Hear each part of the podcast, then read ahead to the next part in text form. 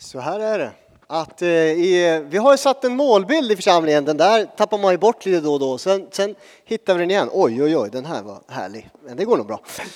Så jag ska sitta still. Och så målbilden är ju så här. Närmare Jesus varandra och andra. Det gäller ju fortfarande. Och då för att kunna... Just det, ni behöver egna mickar. Annars går inte det här. För att kunna leva så vill vi också leva församlingshemgruppsliv.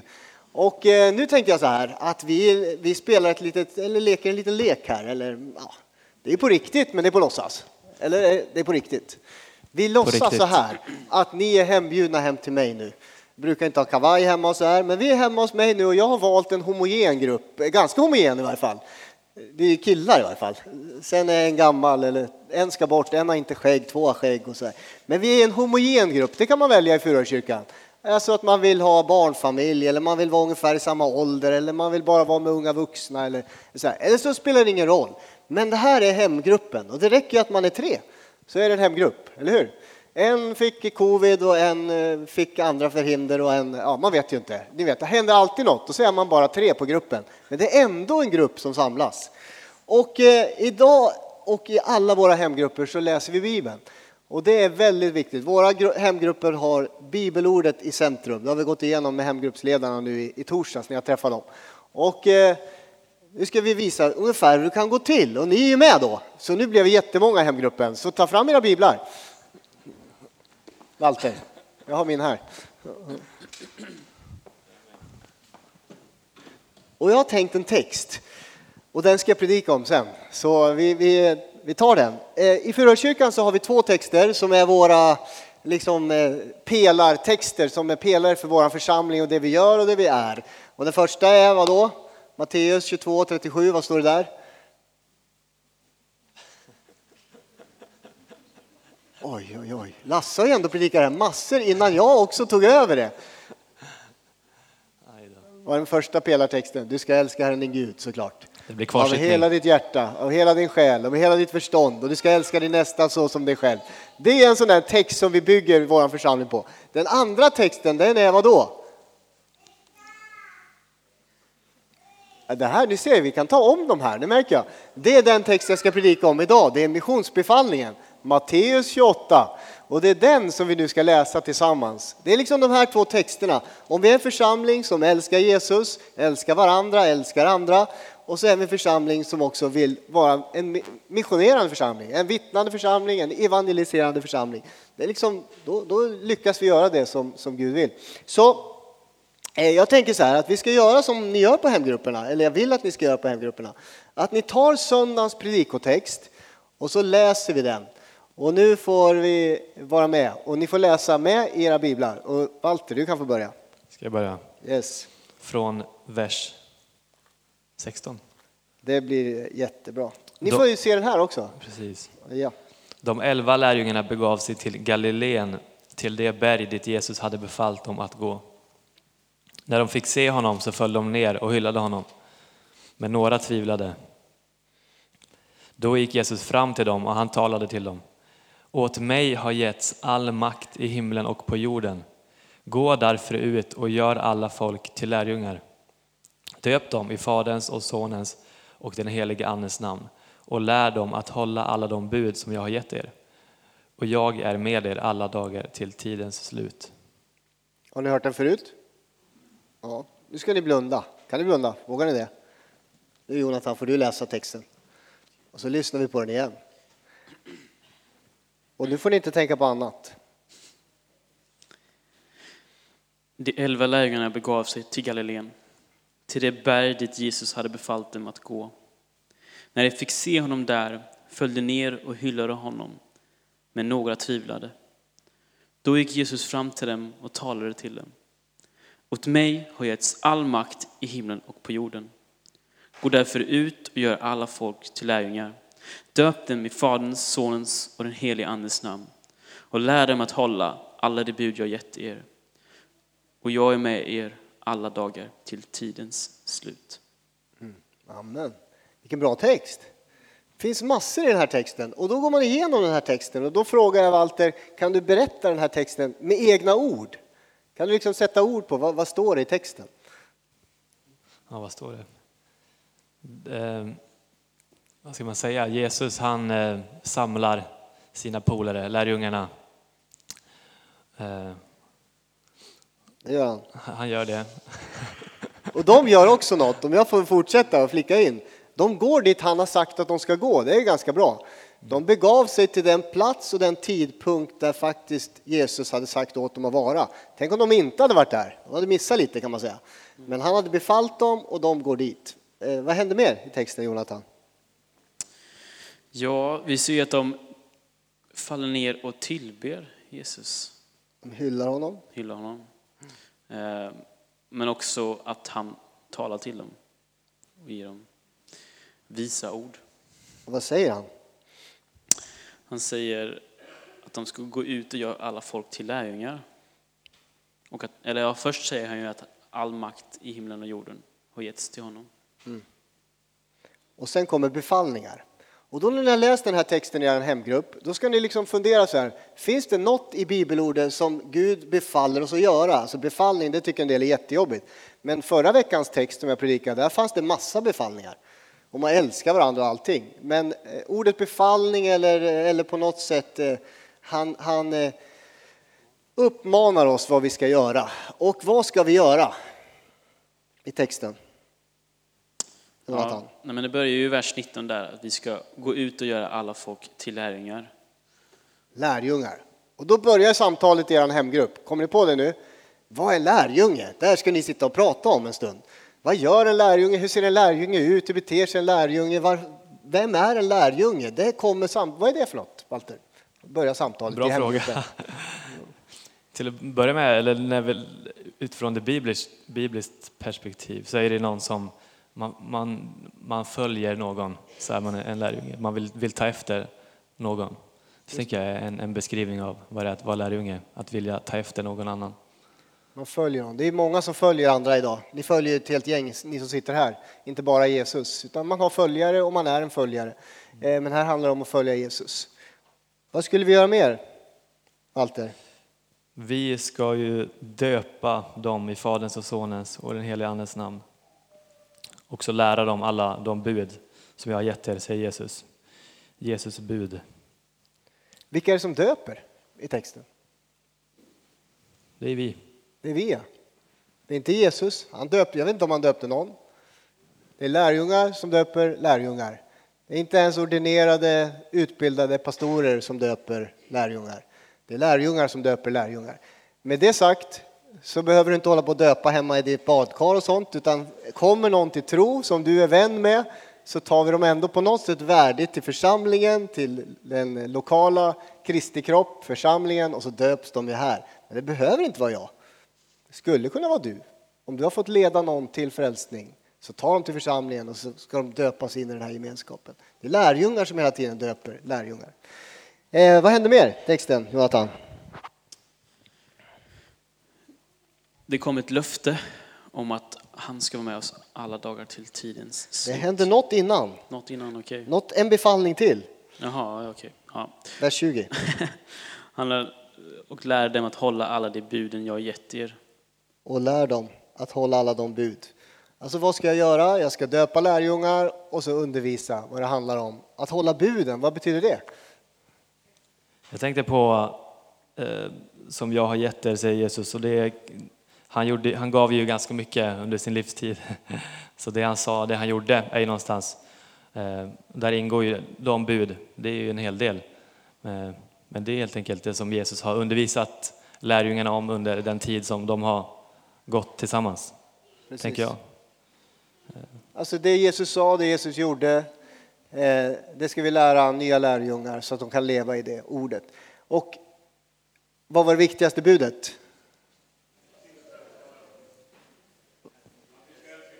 Ja, precis. Det var ju vårt ledord. Så nu var jag tillbaka där. Bra. Att du ska älska Herren din Gud av hela ditt hjärta, av hela din själ, av hela ditt förstånd, av all din kraft. Och det är nästa som ni själv. Och så har ni suttit och samtalat nu i er hemgrupp här. Ni känner inte riktigt att ni har varit med här. Och det beror ju på att det var lite för många. Så man är inte för många i en hemgrupp, utan man är ganska få. Så flera får göra sin röst hörd. Och sen känner man när man har läst texten, förstått. Jag ska jag behöver leva ut texten. Så när man går därifrån så vill man leva i det här. Och jag vill gå ut. Jag vill berätta för andra, jag vill göra lärjungar, jag vill också vara med och se människor döpta och jag vill lära dem och undervisa. Och så är vi med i det, hela församlingen. Och sen ber man såklart i hemgruppen och sen fikar ni jättemycket och är jätteglada. Och så går man hem. Men grejen med det här när ni har gjort det här bibelstudiet, ni ska också sen när ni går hem berätta för någon annan. Vad var ni med om i hemgruppen? På jobbet nästa dag eller så här. Ja, men vi samlades och läste Bibeln. Där stod det så här. Eller för grannen eller för kompisen eller frun som var hemma med sjuka barn och inte var med. Då kan man berätta om det man har upplevt. Ni vet, predikan förvandlar tyvärr inte så många människors liv. Man kan ju hoppas det. Men det är när du sen börjar läsa texten och ta predikan hem i din hemgrupp eller in i ditt eget liv. Läser det och börjar leva det. Det är då du börjar förvandlas inifrån. Jag kan stå här och predika söndag efter söndag efter söndag och det händer ingenting i våra liv. Du måste ta ordet till dig och leva i ordet, förbli i ordet och leva ut det. Då börjar det förvandla dig. Förvandla omgivningen där du är. Okej, tack grabbar, det räcker. Jag tror vårt lilla drama är över. Eller det var ju på riktigt. Varsågod. Kan jag lägga till ett tips? Om man ska göra det här efter man går till hemgruppen. Så innan man går till hemgruppen hörde jag någon som sa att om den träffar på en grann eller så, att den sa: tjenare, jag ska till hemgrupp och vi brukar be tillsammans. Är det något som vi kan be för dig? Någonting vi kan hjälpas åt att be för? Just det. Det kan vara också en sån enkel grej som kan få göra stor skillnad. Bra, Walter. Amen. Amen. Texten är redan given. Jag har läst texten, vi har läst den flera gånger, vi har pratat om den. Med detta vill jag bara illustrera på något sätt att hemgrupper är jätteviktigt i vår församling. Den lilla gruppen, är du inte med i en liten grupp, och då menar jag inte jobbgrupp, vaktmästerigrupp, de är också jätteviktiga. Men det är den här lilla hemgruppen som vi byggde nya förra hösten som vi delar livet med varandra och tron med varandra och sänds ut att ge den till andra. Så jag tänker att är du inte med så är det dags att gå med på något sätt. Och då kan man meddela mig och så försöker jag pussla ihop er så att ni hamnar i en bra grupp. Så. Nu ber vi och tackar Jesus för texten. Tackar dig Herre för det här ordet. Tackar dig för att du vill tala några saker till igenom det här ordet. Du vill vägleda oss idag hur vi kan vara lärjungar. Lärjungar som når nya människor som blir lärjungar, Herre. Tack att du både kallar människor idag att följa dig precis som du gjorde för 2000 år sedan. Kallar du oss att följa dig hängivet fullt ut. Allt vill vi ge till dig Jesus. Alla dagar, varje dag, alltid vill vi gå med dig Herre. Tack Jesus. Att du är med den här stunden. I Jesu namn. Amen. Alltså jag hade ju en predikan förra veckan. Och då hade jag en liten rad som jag tänkte ni skulle lära er i höst. Och då var alla dagar alltid. Och jag pratade om att du är utvald alla dagar alltid. Du är älskad av Gud alla dagar alltid. Och du ska bära frukt alla dagar alltid. Och det var det där alla dagar alltid som jag ville ha. Jag ville inte ha söndagskristendom eller bara lite då och då. Eller när det passar eller var fjärde år väljer jag Jesus. Utan alla dagar alltid så lever vi med Jesus. Och i den här texten kommer ju de raderna. Jag vet inte om ni tänkte på det. Jag är med er alla dagar in till tidens slut. Det är ju alla dagar alltid. Han har lovat att han ska vara med dig alla dagar alltid. Och idag ska jag tala om att vara en lärjunge alla dagar alltid. En lärjunge. Och jag kommer göra det på det här sättet att jag kommer att inleda med lite ord. Och sen kommer jag säga vad är det som definierar en lärjunge. 3 punkter. Och sen kommer jag säga vad är tecknen på att du är en lärjunge. 3 punkter. Så det blir 6 punkter. Och jättelätt att följa. Och ni är med i Bibeln och i bibelordet. Eller hur? Härligt. Är du en lärjunge är min första fråga egentligen. Är du en lärjunge eller är du en anhängare av den kristna tron? Kanske gillar att hänga med Jesus. Kanske gillar att vara i kyrkan där de gör lite kyrkliga saker. Det är alltså hänger lite runt Jesus. Det är ganska många som gillar det. Det är mysigt att vara här. Det är trevligt att vara här. Man fikar här. Man har det bra här. Eller är du en lärjunge? Det är stor skillnad på de här 2 sakerna. Och Jesus säger att vi ska göra lärjungar på något sätt. Du ska identifiera dig med att du är en lärjunge till Jesus. Jag har en kollega, Roland Pettersson. Det fanns en tid när det fanns telefonkataloger. Så här tjocka telefonkataloger. Och så bläddrar man i de där. Och så kunde man hitta alla Östhammars olika telefonnummer. Och på den tiden så hade man titlar i sin telefonkatalog. Har ni haft titlar? Någon här? Man kunde tydligen välja själv vad man ville ha för titel. Så du kunde skriva in, och Roland Pettersson som nyfrälst, han identifierade sig helt med att han var lärjunge till Jesus. Så det stod lärjunge till Jesus Roland Pettersson i telefonkatalogen i Värmland där han kom ifrån. Så kan man vara så djupt förankrad i, vem är jag? Jo, jag är en lärjunge till Jesus. Jag är inte bara en som kallar mig kristen och ansluter mig till kristendom eller till kristen tro, liksom bara sådär. Det finns många som kallar sig kristna. Det finns 2 miljarder människor som kallar sig kristna. Och det är inte samma sak som att de är lärjungar till Jesus. Det är det jag försöker säga. Och lärjunge till Jesus, det tar ett helt liv att bli. Att bli en kristen, det går på ett ögonblick. Det går direkt. Du kan bli frälst här och nu. Du kan bli frälst på 1 sekund. Du kan bli frälst när som helst, och det är ett ögonblicksverk av Gud som griper in i ditt liv. Men att bli en lärjunge, det är hela livets vandring tillsammans med Jesus. Väldigt många har blivit frälsta i ett ögonblick, men de blir aldrig lärjungar som följer Jesus. Tyvärr. Jag har bett med jättemånga ungdomar under mina 24-25 år som jag har jobbat i församling. Och många blir ett ögonblick frälsta, men de blir aldrig lärjungar som följer Jesus. Och det här är ett problem. Okej, jag är kristen, säger de. Men de lever inte som lärjungar till Jesus. Och med det sagt så vill jag säga att jag tror att en person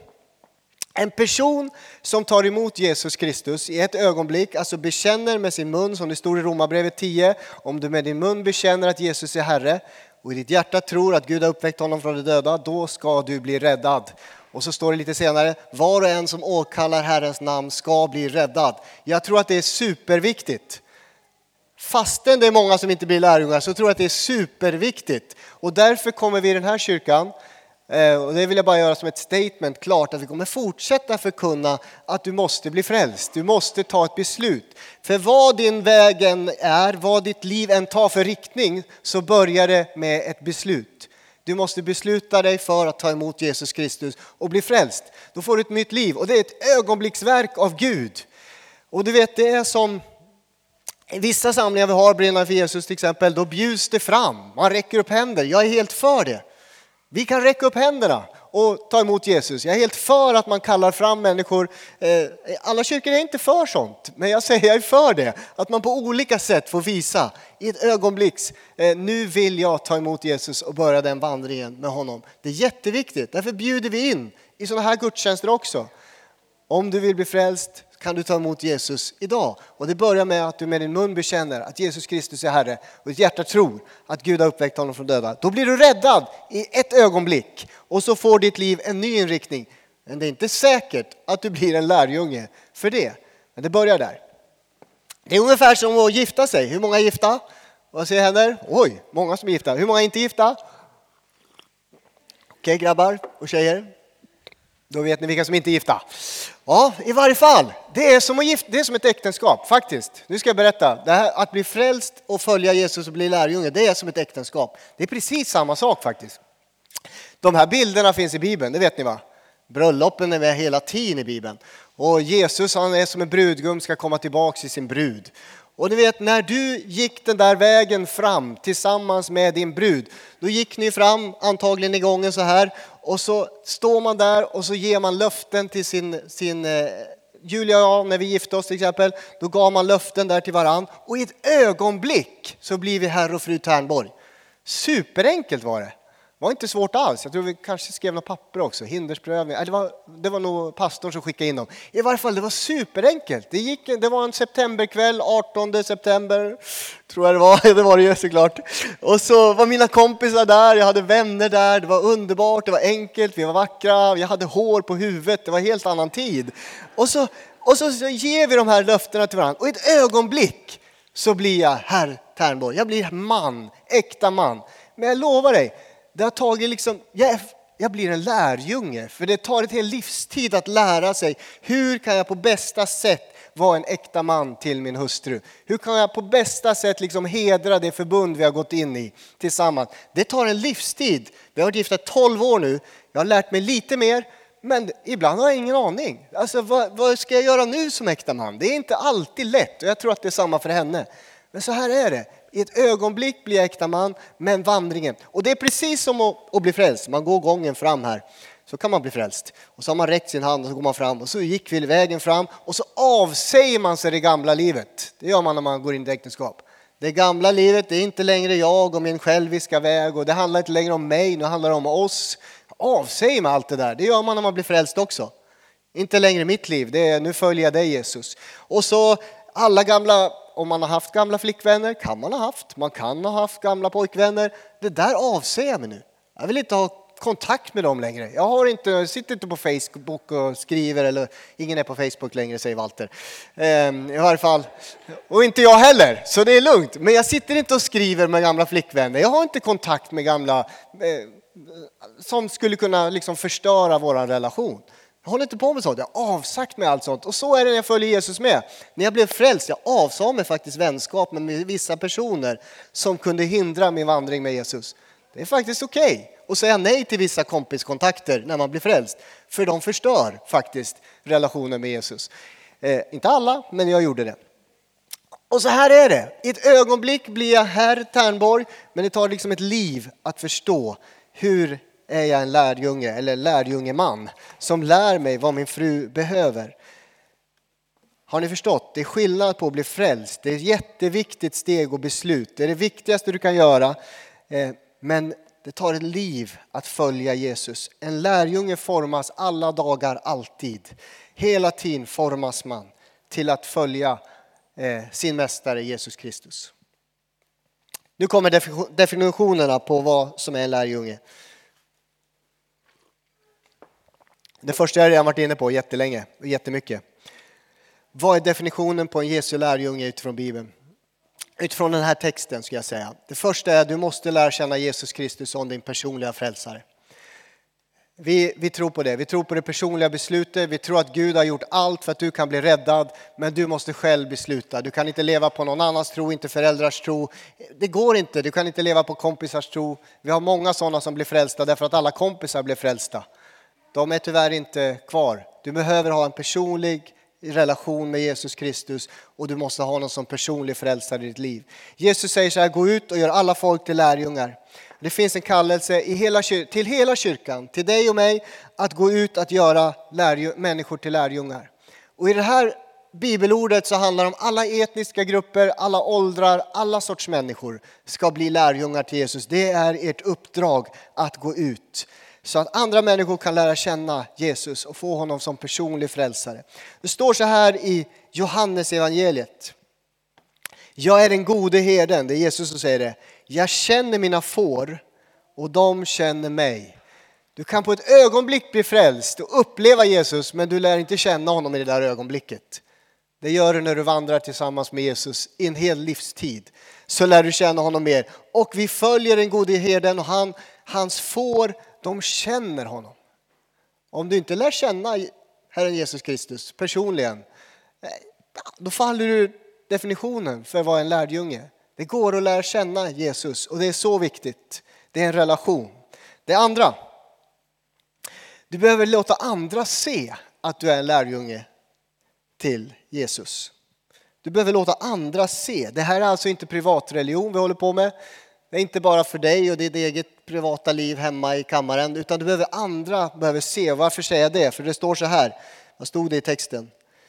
Gå därför ut och gör alla folk till lärjungar. Döp dem i Faderns och Sonens och den helige Andes namn. Dop i vatten.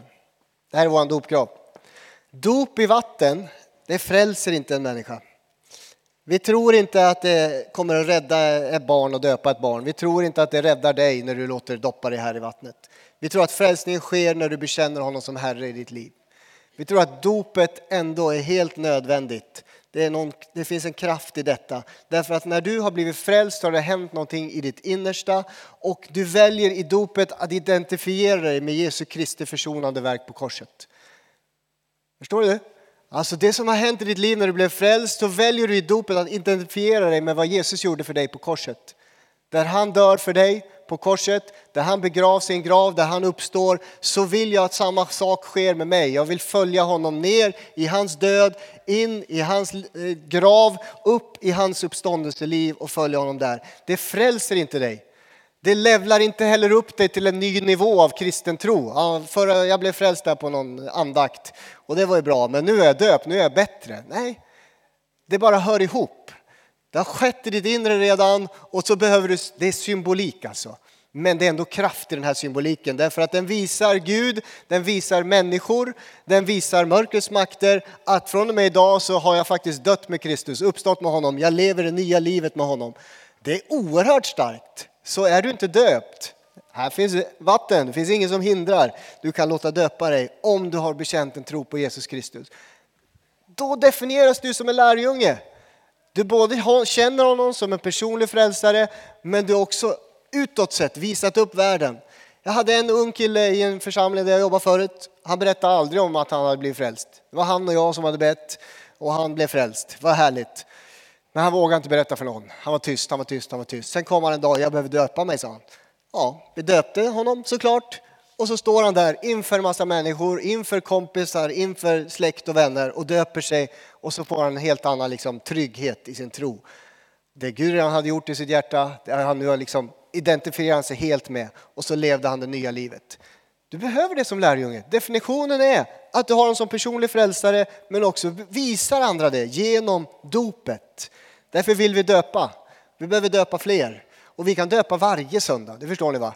Vi behöver inte tänka så här, vi måste vänta till söndagen den 5 mars eller något. Jag har ingen aning varför just 5 mars. Men det är så här att vi vill hela tiden sätta ett datum där. Vi kan öppna den här när som helst och så är det redo för dop.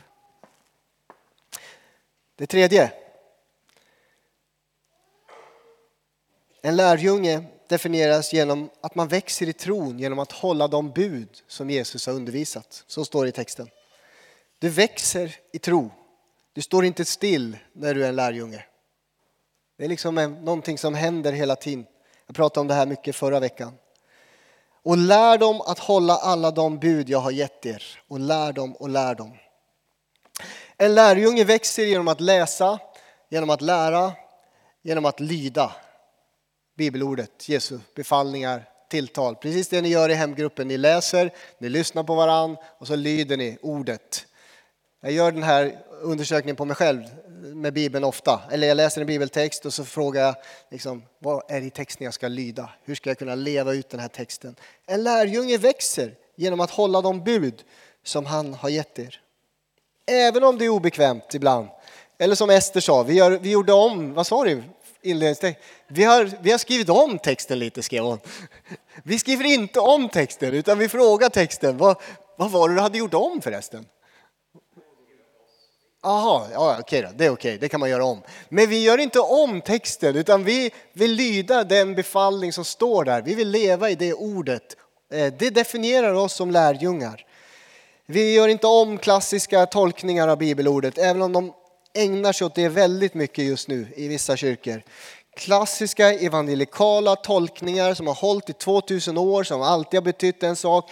Det vill man nu få till att det betyder någonting annat och man kallar det fortfarande evangelikal tolkning, vilket är märkligt för mig. Men vi ska inte gå in där.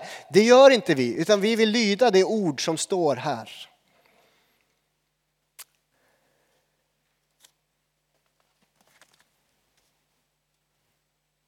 Jag tappar bort mig. Det kan hända ibland. Där var jag igen. Jag är här, ja, precis. Jag är här och ni är här. Ja, men det är så viktigt. Du växer genom tron genom att hålla de bud som Jesus har undervisat dig om.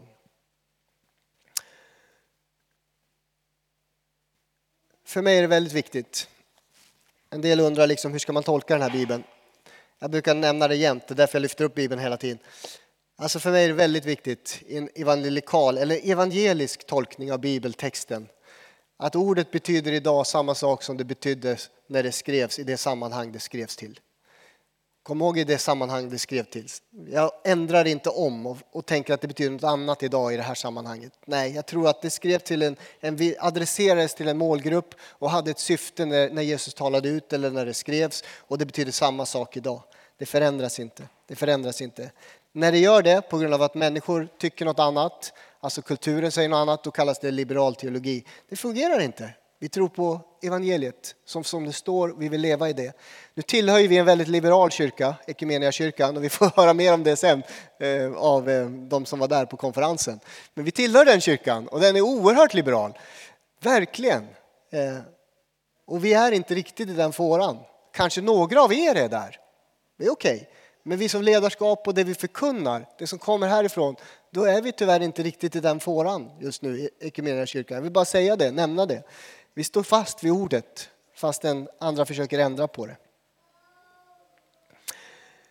Okej, det var definitionen på lärjungen. Nu vill jag som avslutning bara nämna, vad är beviset på att du är en lärjunge? Du får fundera lite själv nu. Kan det märkas på ditt liv att du är en lärjunge? Jag hoppas det gör det. Kanske inte från dag till dag, men alla dagar alltid. När vi vandrar med Jesus så har det ju hänt någonting från dag ett. Alltså när jag blev frälst 18 juli 1997, det är ju evigheter sedan. Och det hände jättemycket då. Men det tog kanske 2 månader innan jag slutade svära. Men det är ändå någon form av, det hände något. Ibland dök det upp en svordom, för jag hade det i hela mitt ordförråd. Inte ofta, men ganska snart märkte jag kan inte prata på det sätt jag gjorde. Då har det någon förändring skett. Så jag hoppas att ändå du kan se under en 5-årsperiod, det har hänt något i mitt liv. Men här kommer definitionerna. Och vi läser, och då måste jag gå till favoritevangeliet. Så är det. Johannes har blivit favorit. Men där står ju gång på gång vad som är en lärjunge. Och det är därför jag går dit. Det är så lätt. För han definierar hela tiden. Vad är en lärjunge? Inte definition, utan vad är tecknet? Det synliga tecknet på att man är en lärjunge. I Johannes 8:31. Där står det så här. Till de judar som trodde på honom sa Jesus: om ni förblir i mitt ord är ni verkligen mina lärjungar. Alltså utan ordet, utan Jesu ord och tilltal kan man inte vara en lärjunge. Om du inte förblir i ordet, om du läser den här en gång i halvåret. Det är tveksamt faktiskt om du kan fortsätta vandra som en lärjunge. Förstår ni hur viktigt ordet är? Du måste förbli. Det hela nyckelordet i förra veckans predikan när jag talade om vinstocken där och grenar. Jag talar inte om det, men där är nyckelordet förbli i mig hela tiden. Det är inte bara att leva närmare Jesus, det är att leva i Kristus. Hela tiden, nära Jesus. En lärjunge förblir i Guds ord, precis som Jesus levde i Guds ord. Det är tecknet på att du är en lärjunge. Det här ordet, det ligger öppet på ditt bord hemma, på ditt köksbord. Det finns där hela tiden, alla dagar, alltid. Så läser du ordet, lever i ordet, förblir i ordet. Låter det ge dig mat till din själ. Jag lovar, när man lever i ordet, om du gör det så mycket av oro och stress bara rinner av en. För jag har ett tilltal som håller i alla tider in i evigheten som jag får från Gud. En lärjunge förblir i Guds ord. Och så fortsätter texten. Ni ska lära känna sanningen, vilket är Guds ord. Och sanningen ska göra er fria. Alltså en lärjunge lever, förblir i ordet. Och så upplever man sann frihet. Du får inte den någon annanstans. Du får det i Kristi tilltal när han talar in i ditt liv. Och finns en frihet som du längtar efter. Sanningen ska göra dig fri. En lärjunge, nummer 2. Älskar så som Jesus älskade. Nu ska vi läsa Johannes. En lärjunge älskar så som Jesus älskade. Johannes 13:34. Här har ni läst många gånger. Ett nytt bud ger jag er, att ni ska älska varandra.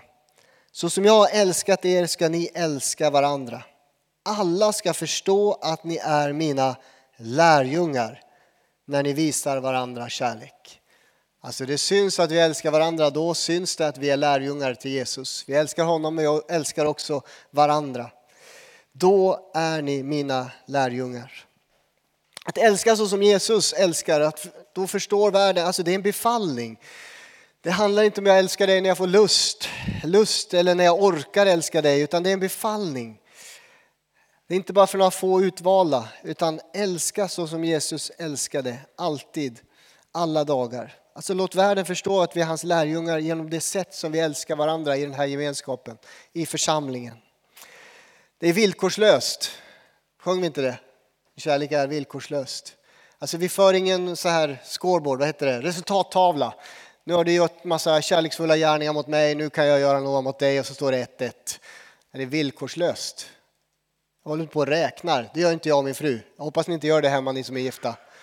Ja, nu var frun snäll mot mig, nu kan jag vara snäll mot henne. 1-1. Nu har jag varit snäll 3 gånger, hon bara 1 gång. Nu står det 3-1 till mig, jag leder.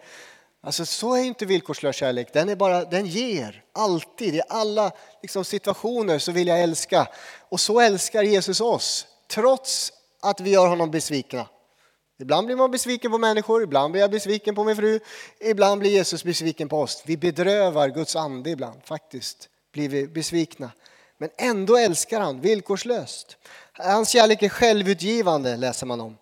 Hans kärlek bygger inte på vad vi ger upp för honom, utan vad han har gjort för dig.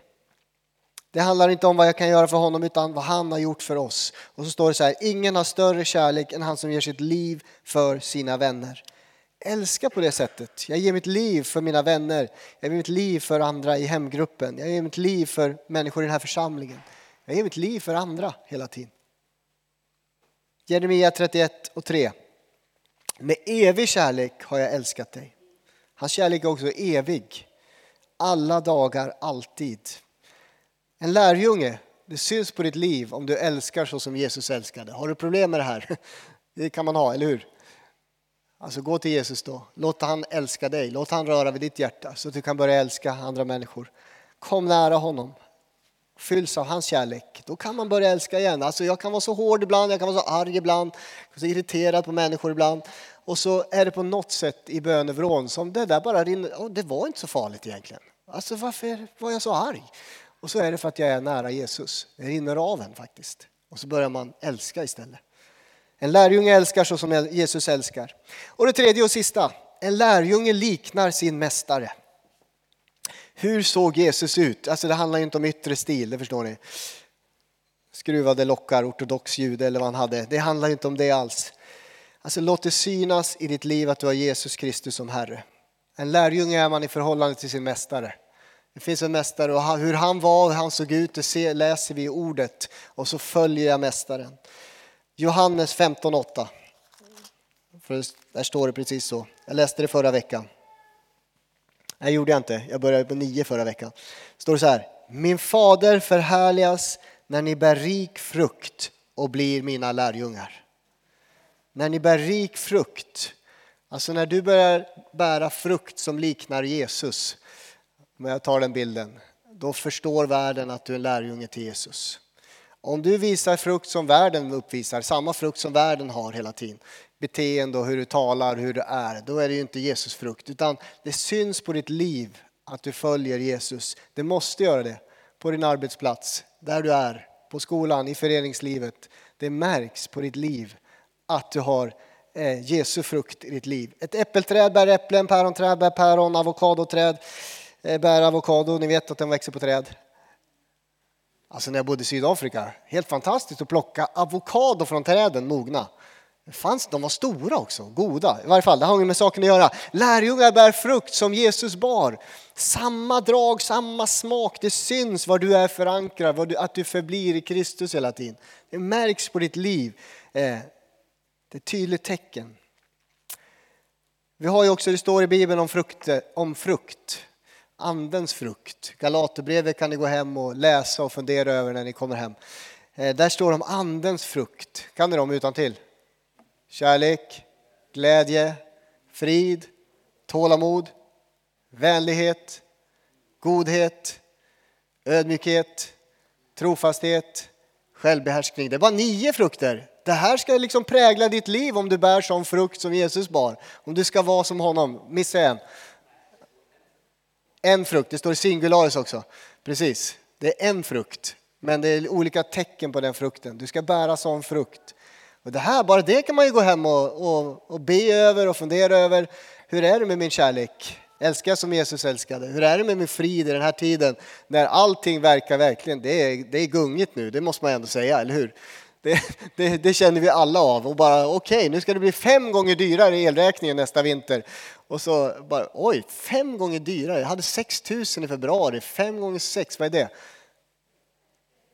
30 000 ska jag betala i februari nästa år. Alltså du ser ju, så bara läser man det där i media. Så hetsar man upp sig och så får man all ofrid man kan få. Alltså någonstans. Hur är det med tålamodet? Har ni tålamod? Hur kort stubin har du? När smäller det? Alltså på någonstans. En lärjunge liknar sin mästare. Tålamod. Självbehärskning. Hur är det grabbar med självbehärskningen? När vi käkar kakor i kyrkan. Vem äter mest? Nej, det är jag. Ja. Åh, Jesus. Jag tror jag var färdig där. Alltså, det räcker nog. Vad försöker jag säga? Vi läste missionsbefallningen. Det här handlar om att vara en lärjunge till Jesus. Inte någon anhängare eller bara hänger här. Vi har så mysiga soffor, vi hänger här i kyrkan. Nej, den här kyrkan, vi vill följa Jesus. Det är det jag försöker få fram. Och vad definierar det? Jo, du tar ett personligt beslut att ta emot honom som frälsare i ditt liv. Det är jätteviktigt. Du låter döpa dig, gå med i den här församlingen. Det är jätteviktigt.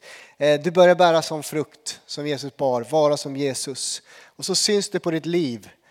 Därför att du lever i hans ord, du förblir i hans ord. Det syns på ditt liv för att du älskar så som han älskade. Och du börjar likna din mästare, han du följer. Det var det jag ville ha sagt idag. Hans karaktärsdrag syns i din karaktär och i ditt liv. Nu ber vi och tackar Jesus för det här. Tack Herre.